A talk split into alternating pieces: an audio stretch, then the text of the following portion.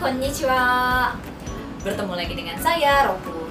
Dari Akino Sora Pola kalimat yang kita pelajari kali ini adalah Nani-nani mettani nai Yang artinya jarang. Pola kalimat ini juga menunjukkan jumlah atau frekuensi yang rendah. Bentuk pola kalimat ini ada dua.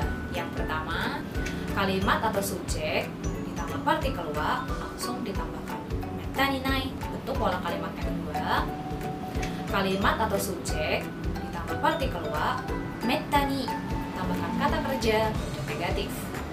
Contoh kalimat yang pertama konna ni suzushikute kirei na kafe wa mettani nai jarang sekali ada kafe yang cantik dan juga sesunyi ini.